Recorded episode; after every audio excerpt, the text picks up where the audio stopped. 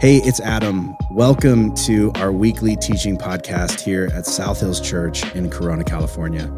Our hope is that as you listen in, you'll find yourself laughing and learning and being challenged and encouraged to grab hold of who God has made you to be. Enjoy the message.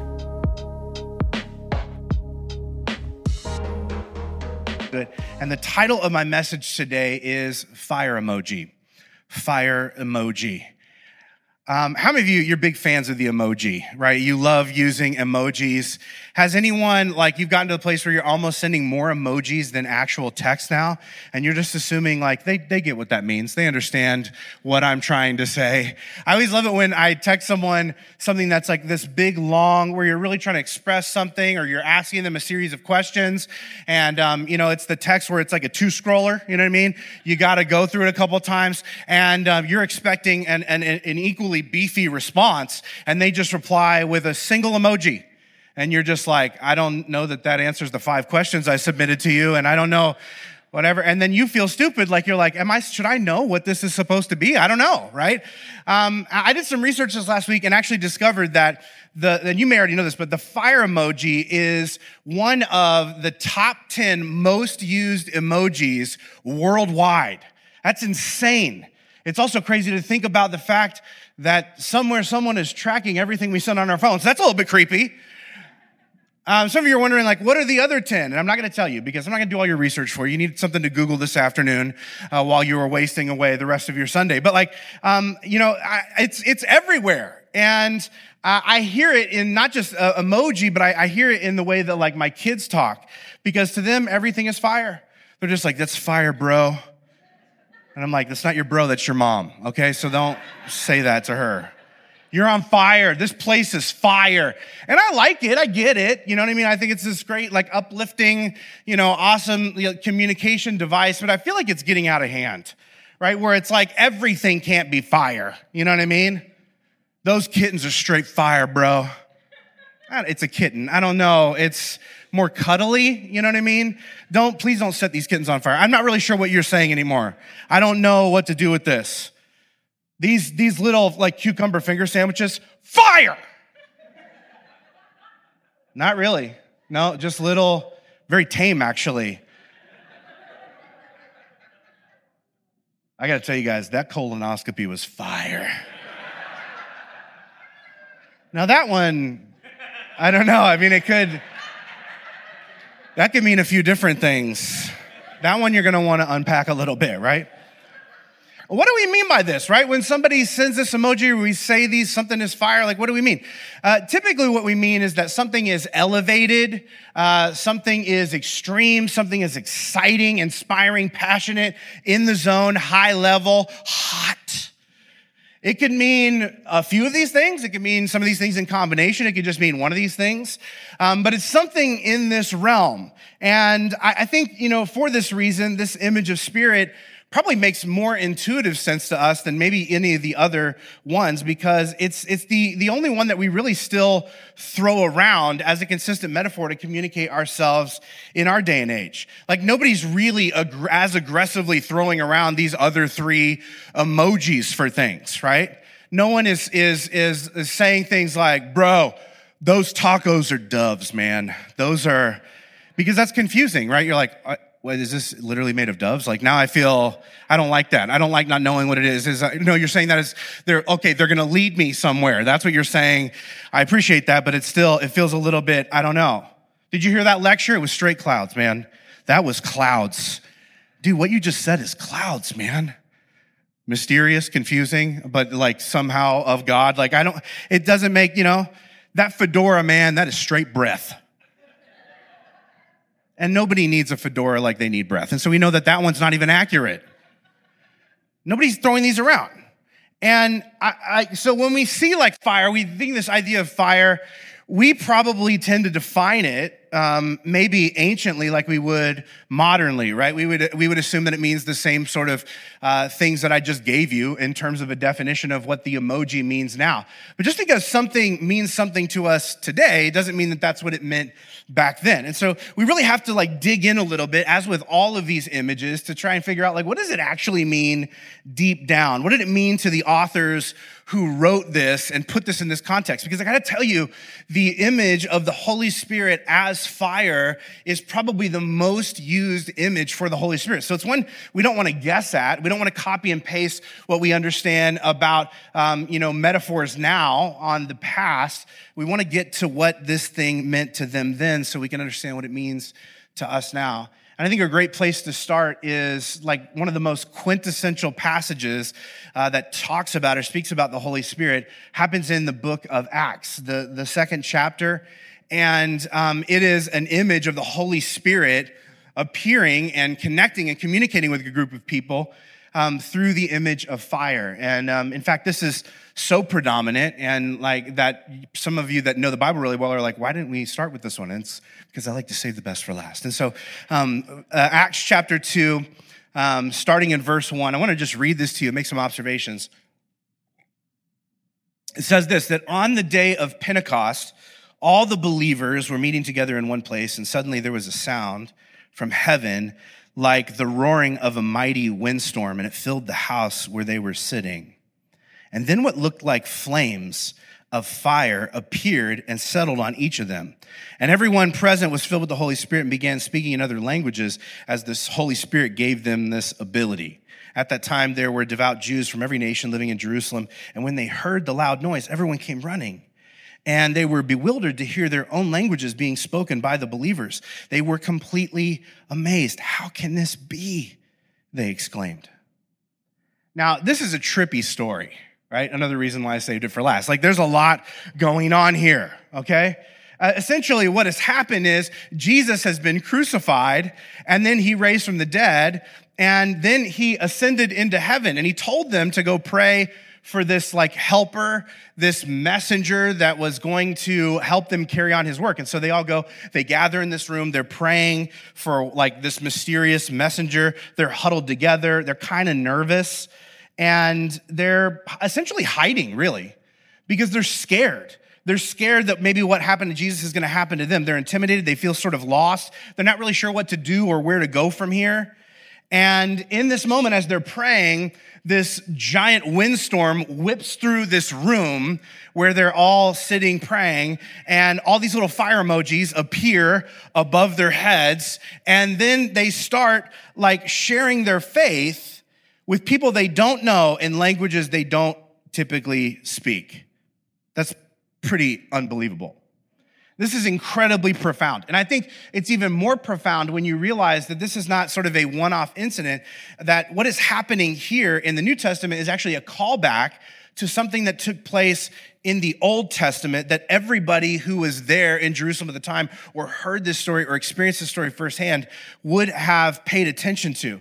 A story in the Old Testament where God sort of appears and connects to and communicates with people in much the same exact way that he does here. I want to just read this to you. This is found in the book of Exodus. So we're just two books into the Bible. Exodus chapter 3, verse 2. And it says that the angel of the Lord appeared to Moses in a blazing fire from the middle of a bush. And though the bush was engulfed in flames, it didn't burn up. And God, uh, they have this conversation, and it says in verse 14 that God says to him in the midst of this, Go say to the people of Israel, I am has sent you to me. So I don't know if you're catching the connection here, but I, want to just draw your attention to this that like God is revealing himself in this metaphor of fire in both these two scenarios. And immediately after, the people who experienced him this way, they, they go from that place and they take a message from God and communicate it to other people. So in the book of Acts, right, you have all these Christians in Acts that, um, you know, they, they're hiding in a room and they suddenly become bold enough to go communicate uh, about who Jesus is to a bunch of people um, that they don't really know. And then in the Old Testament, Moses has this encounter with God as fire, and he's hiding in a desert, and suddenly he becomes bold enough to talk to people that he doesn't know about who God is. And essentially, what we're seeing here is that the Holy Spirit showing up as fire is about God imparting to us a holy confidence that empowers us to boldly communicate on his behalf. In other words, we become consumed with this desire to know and become like and represent God well. So much so that every other priority in our life sort of fades to the background, especially our fear. The people in the story of Acts were afraid that they were going to be killed like Jesus because they're like, we're his followers we're like the lighter version of what he is, right? Like we're like the watered down. He was the real, and people killed him. And now we're like trying to follow him and, and live like he lived. Like they're probably going to kill us too. They are paranoid. They're nervous. Moses, on the other hand, he's also afraid to go back to Egypt because he didn't really leave on great terms. He was really upset. He knew that like God didn't want people to be treated the way they were treated, but he went about trying to solve that problem in the wrong way. And when we do the right thing in the wrong way, it becomes the wrong thing. And he like sort of rose up and killed someone and was just like, you guys shouldn't do that. And then he's like, that's probably not the best thing. I'm going to run away. And so he was running and he hid as well. And he is paranoid. And yet when the Holy Spirit imparts his fire to these people, suddenly fear loses their hold on them, which is insane. Now, what I want you to understand is that their fear may actually still be there, but what is taking place is that something else has become bigger and louder and more compelling and more motivating than their fear. And that's true confidence. Confidence is not that like you're not afraid anymore. Confidence is the fact that something rises up and overtakes your fear. Like think about this just in terms of like like dating running into somebody. Maybe for some of you, it's been a long time, right? But um, you know, when you you saw her across the room and you were so nervous and you were afraid of being rejected, and she just seemed out of your league, and yet you walked across the room anyway, not because you weren't afraid, but because there was something else that was sort of coming up and overcoming and became more powerful than your fear, right? This desire to not die alone This desire of like, she's so beautiful. I don't want to live the rest of my life regretting that I didn't just like take my shot, right? And it wasn't that you weren't nervous. It wasn't that you didn't fumble through it. It wasn't that the fear wasn't still there, but the fear was demoted because something else had been prioritized above it. This is what the Spirit does in our lives. And God wants to do the same thing for you that he did for these people in both the Old and New Testament. Because here's the reality. The more you look to and lean on God, the less self-conscious you become. And I think this is the thing that we don't often think about when it comes to the Holy Spirit, right? Uh, oftentimes what gets between you and doing what God has asked you to do is your own self-consciousness. What are they going to think? Is this going to go well? I don't know. This isn't really what people expect from me. What if it, they don't respond the way I want them to? I don't know. Ah, I feel like I can't do it. I'm not, it's going to be, it's all this sort of self-focused insecurity. But the more we lean into and the more we look to God, the more that sort of fear-based self-obsession diminishes in our life. And the more our desire to know and pursue and to live like God, the more that comes into focus, the more it's who we become. You, you start to become so concerned with what God thinks of you that you, you start caring less about what other people think of you and this holy confidence overcomes you and it changes the way that you think and live. By the way, there's something else besides the Spirit of God that, like, when um, you are consumed by it, or I should say, when you consume a lot of it, you also become very confident, okay? Some of you are pretending like you don't know what I'm talking about. You do. Alcohol, right? Alcohol is this thing. I guarantee this is the first time this slide has been on this screen at our church. Similar effect, right? In fact, we have a nickname for it, right? We call it liquid courage, right? That like if you're nervous to do something and you're afraid, and you feel like you can't, it's just like, you know, you should just like just have a couple drinks, you know what I mean? And then walk over there, you know? Like just just like sort of build up the courage right? Uh, like we have this idea that, that when we become sort of consumed by this, that everything else that's going on will sort of diminish, will become hyper focused, and like boldness will sort of overcome us and push us forward. And I bring this up because people that are watching this scene in the book of Acts, when they see that these people who were afraid and hiding a few moments ago, suddenly after a weird windstorm, they've been locked in a room and they come out and now they're not afraid. They're not nervous. They're just talking freely and telling people about who God is.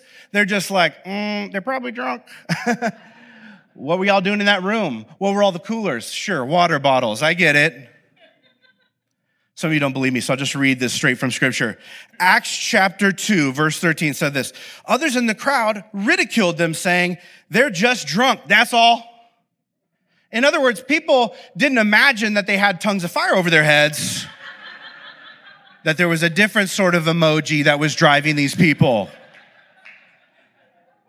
They're like, oh, I know what's going on. Like, that's a fire of the Holy Spirit. Like, that's fire water, is what that is and this is not a Western, and what are you doing? You know what I mean? Like they, they assume that maybe it was just, because that seems natural. And of course it has to be addressed. So Peter, who's like, you know, becomes one of the leaders of the early church, he feels like he needs to respond to this. I love his response. Acts chapter 2, verse 15, he says, These people are not drunk, as some of you are assuming. Nine o'clock in the morning is much too early for that. of all the things he could have said, that's what he went with. I think about what, you like, what, uh, like, when you think of church people, what you think they would have been like, how dare you accuse us of, of drinking and getting drunk? And that, he doesn't even go with that route. He's just like, now listen, we're not above drinking, okay? I just want to make that super clear to everyone. But like, you know, nobody's drinking this much and acquiring this much confidence in the morning. I mean, I get it if you were just like, you guys seem hungover, you probably drank a little bit last night, or, you know what I mean? Like, uh, but like, we're not really, this is not the time for that. Something else, a different sort of phenomenon is going on here. We're getting our courage from elsewhere. And it's not courage that is self focused, it's courage that is actually God focused, that's others focused, that's driving these people not to boldly do something that they want for themselves, but to boldly do something that makes the world more like God wants it to be. Peter preaches this sermon about, um, after this explanation about like how, why he believes that building a relationship and following Jesus is the key to everything, and why if these people do that, it will change their lives as well.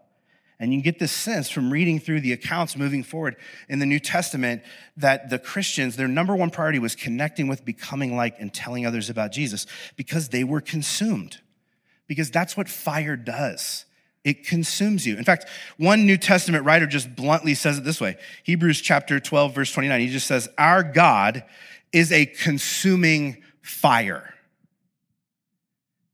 If you've ever been to a bonfire, you know that, like, this imagery like it conjures something up for you, right? If you throw something into a fire and that fire is roaring, it gets absorbed by the fire.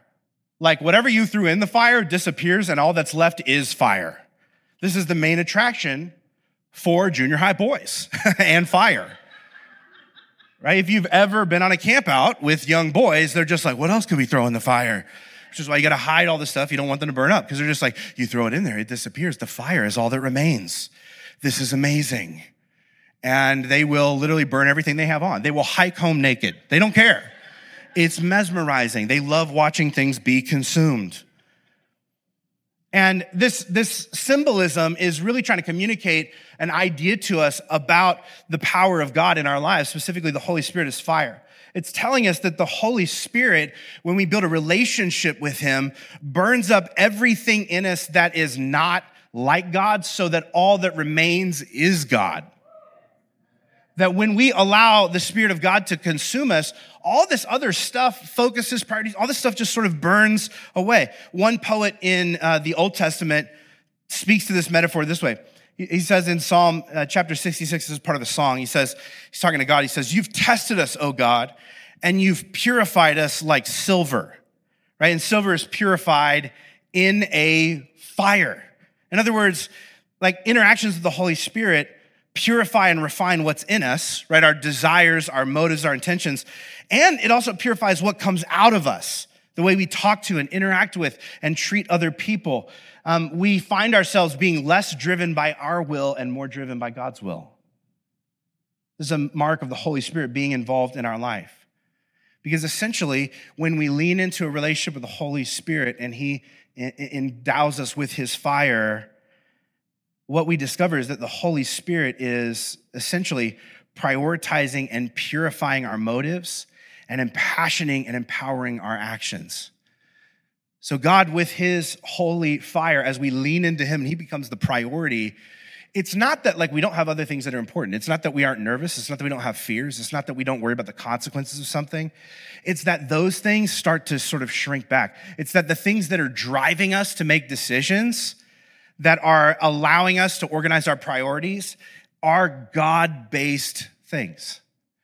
It, it, purifies the things that we're driven by and it impassions, it empowers us, it enables us to move forward and do the things that God has called us to do. We catch fire, we become consumed. Our desire to know and reflect Jesus is elevated. It becomes extreme and exciting and inspiring and passionate and high level. And all the distractions that we've found ourselves with begin to sort of um, dry up and, and fall away. And you have this sense that you're empowered to overcome obstacles and push past fear and take action in areas that would have scared you even just moments before, just like Moses, just like the early church. And again, it's not that you become fearless, but that you become so focused on God that you're able to boldly take action because you genuinely believe that, you know, God em- empowers us to do what he inspires us to pursue in life. And so you understand that if, if like you feel like the Spirit of God is pulling you in a direction, um, that you know that God is going to enable you to do that thing that He's calling you to. And it's probably going to require a lot of trust. Which brings up the question like, what sort of things does God inspire us to do? And the Bible's not really fuzzy on this. Like, it's very clear that what God wants us to do is to pursue things that lead us to love Him more and to love our neighbor as ourself in ways that are sincere and sacrificial. In fact, this word sacrifice comes up again and again in scripture, especially connected to this image of fire, because that's how, especially Old Testament or ancient people understood the metaphor of fire, right? Was that they used fire to sacrifice something, to purify something. Um, that you used fire to to like communicate that whatever that thing was, that it is, I'm, I'm, I'm pushing it into the fire and I'm letting the fire determine what it will become from here. And in the Old Testament, you know, the Holy Spirit is fire engulfs all sorts of things. It engulfs the, the, the, the bush in the desert, right? It engulfs the tabernacle. It engulfs this sacrifice as this fireball falls from heaven um, on Mount Carmel or Caramel or however you like to prefer to say that. But in the New Testament, this is where the language changes. And this is what I think is really interesting and fascinating. In the New Testament, we're told over and over again that what the Spirit wants to engulf is you. That the Spirit is not looking to engulf all these other things as a symbol anymore, that the Spirit is looking to engulf you. In Romans chapter 12, verse 1, there's this idea that I think is so fascinating. Paul is writing and he says, Give your bodies to God because of all he's done for you. Let them be a living and holy sacrifice. What does that mean? It means that the Holy Spirit is always burning inside of you, leading and guiding and directing you, doing its work on you, giving you unending access to holy confidence and boldness, what you need in order to do and become who God has asked you to be. But you can choose to ignore it or not. And for some of you, what I'm describing, this sort of like passion and excitement, this sort of focus and confidence, you're just like, yes, I, I, I know about that. I've experienced that. I've had moments with God where like, I, I feel like the Spirit of God overtook my life. Like it wasn't that other things weren't important, but they weren't as important. That like God was my main focus, my top priority. And for some of you, you're looking back because that season existed in the past somewhere else. Because the way you connect with and feel about God now doesn't really look like that anymore. Why is that? Why is it that sometimes our connection with God fades or slows or goes out? One Old Testament writer actually warns about this idea. Um, he says it this way in 1 Thessalonians chapter 5, verse 19. It's, it's this, this warning. He says, don't quench the spirit. That's interesting. That language is fascinating because even in the even in the original uh, Greek that that was written that this was written in, that word quench is the same thing it is in our language. It's fire extinguisher language. Right? We quench a fire, we suffocate it, we put it out. And the implication here is that you've got to tend to the fire of God inside you. And this makes sense because the ancient people um, that this New Testament verse is being written to, these ancient people in the Old Testament, they were, had been given this edict to always keep the fire of this, the Holy Spirit lit and going in the temple. And the book of Leviticus, chapter 6, verse 13, it's like this book of like rules and regulations for how to pursue God in this ancient culture. It says this Remember, the fire must be kept burning on the altar at all times, it must never go out. This is like, this is uh, instructions that's given to the priests so that the temple that, that God's spirit occupied, the fire was the representation of that spirit and it had to constantly be fed.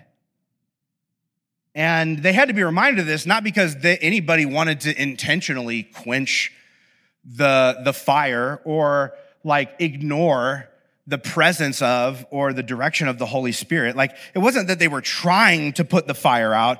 It's just that it would happen. I would imagine that was like, you're the priest, you're on, it's your duty. You know what I mean? You're on the schedule and it's your turn to watch the fire. But it's been like, it's been a long week, you know?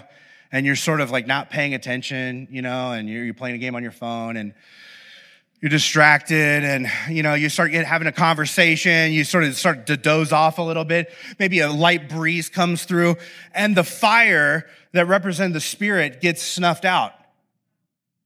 And all of a sudden you wake up and you're exploring and you look around and you realize for the first time that the fire that has always been burning that you sort of took for granted has been extinguished would have been uh, uh, especially devastating if you like walked into the other room, right? Or you fell asleep and you have no idea how long the fire's been out. But I will tell you this. Uh, you can quickly observe the implications of its disappearance. Its absence becomes obvious. And isn't this like sort of what happens with us? We lose our focus.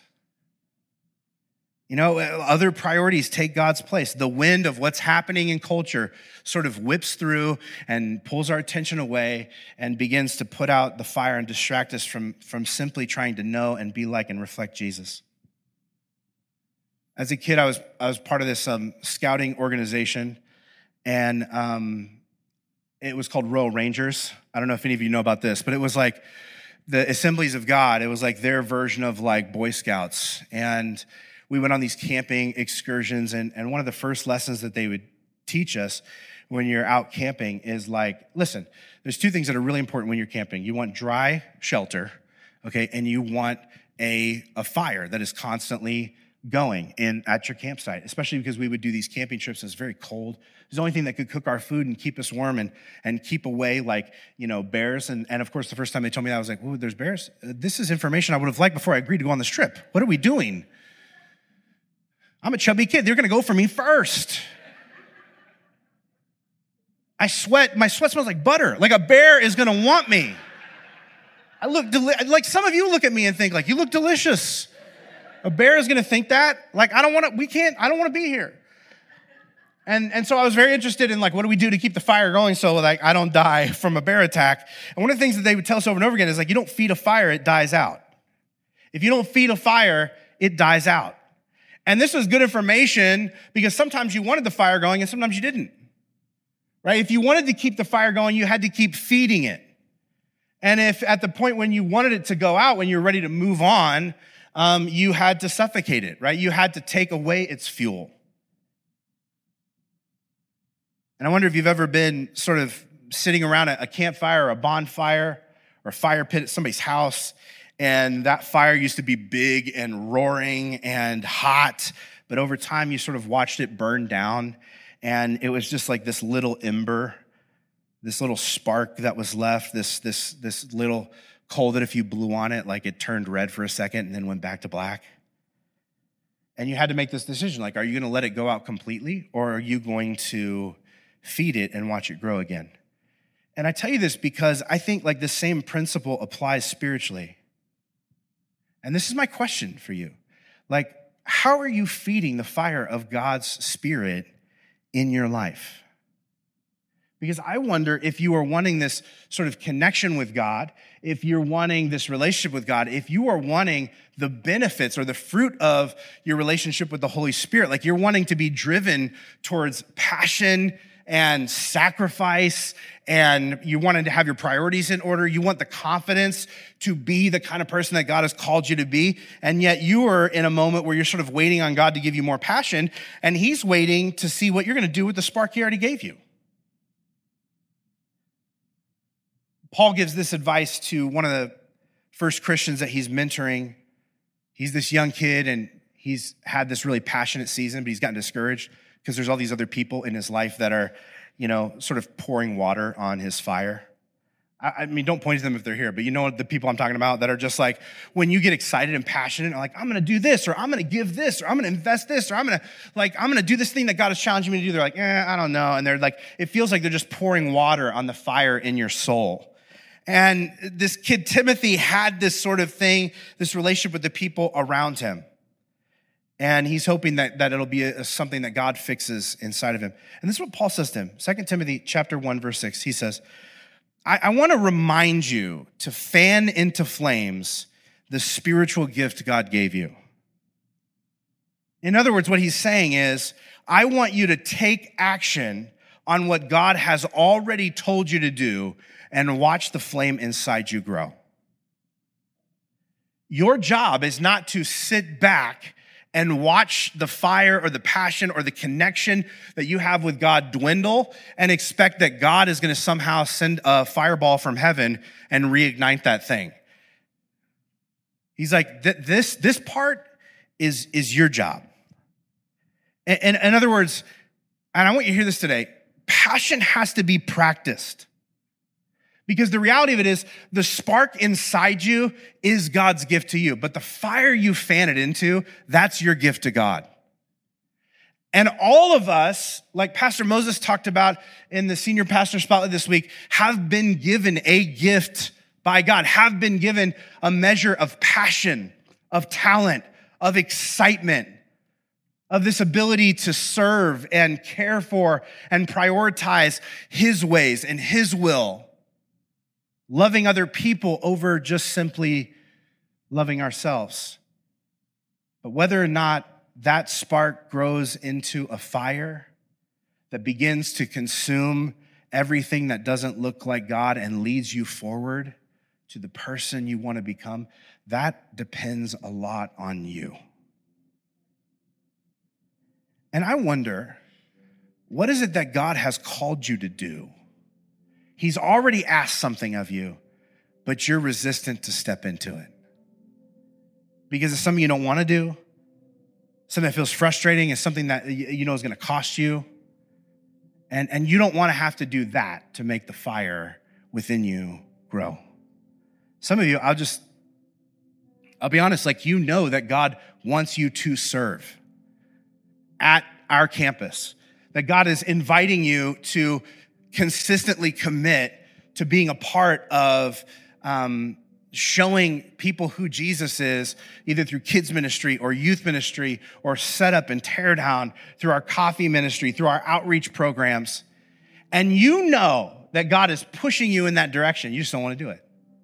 You don't want to have to commit. You're avoiding what he's asked you to do. Some of you already know that God is, has invited you or asked you to tithe, to give back to him on a consistent basis. He's like, you want to see some passion ignite in your life? Commit to giving consistently and watch as I become your number one priority. But we're like, I don't really want to have to rearrange my budget.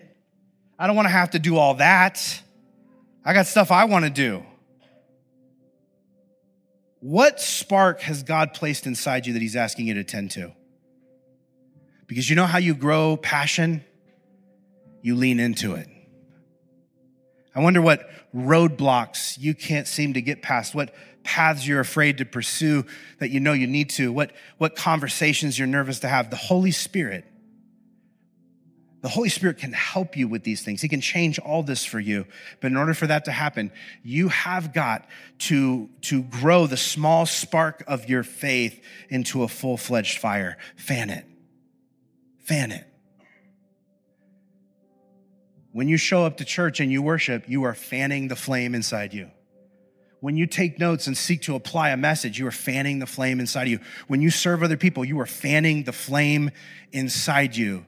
These things aren't things that God wants you to do just for Him. He wants you to do it because it transforms you. And some of us, we imagine that this thing that God has asked us to do is completely disconnected from the passion that we want to experience from Him.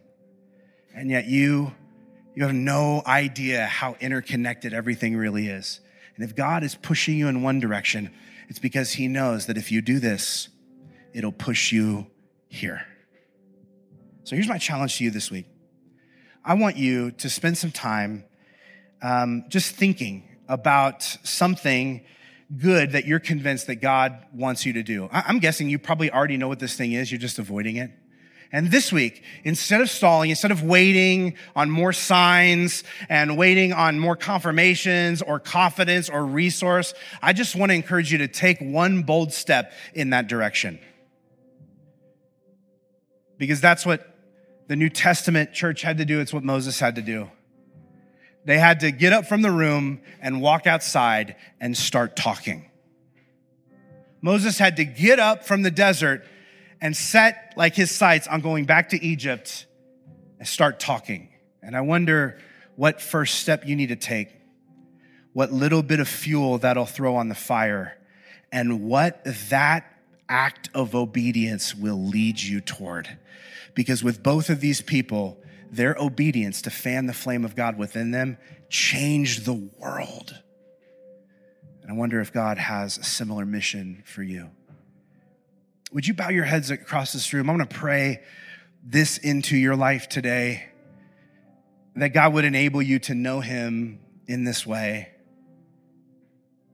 God, as our, our heads are bowed, our eyes are closed, as we're just focusing our heart, our mind, our spirit on you, I pray that you would reveal your spirit to us in the form of fire, that you would open the eyes of our heart to see the small spark of faith, of trust, of passion that you have placed deep within our heart.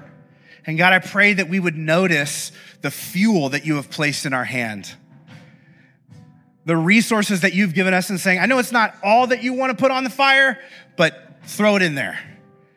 The step of faith that you're asking us to take, the act of obedience that you're asking us to commit in order to fuel the fire inside of us.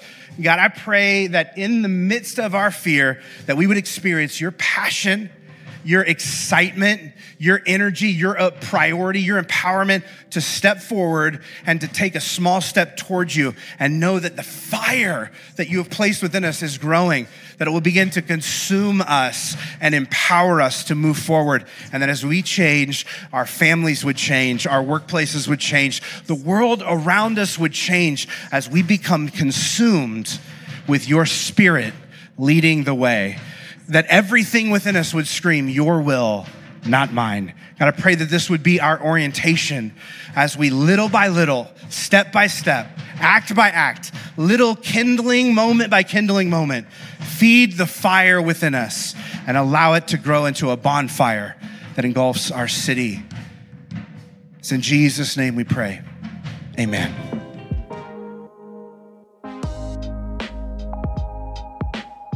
Thanks for tuning in to this week's message. We hope you heard something that spoke directly to where you're at right now in life.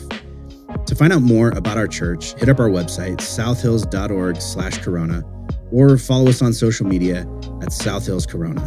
And if our messages have made a difference in your life, help us get the word out by rating and reviewing this podcast. And as always, you can support the ongoing work of our church by giving through our website at southhills.org slash give and selecting the Corona campus. Thank you so much for listening, and we hope you'll join us again next week. God bless.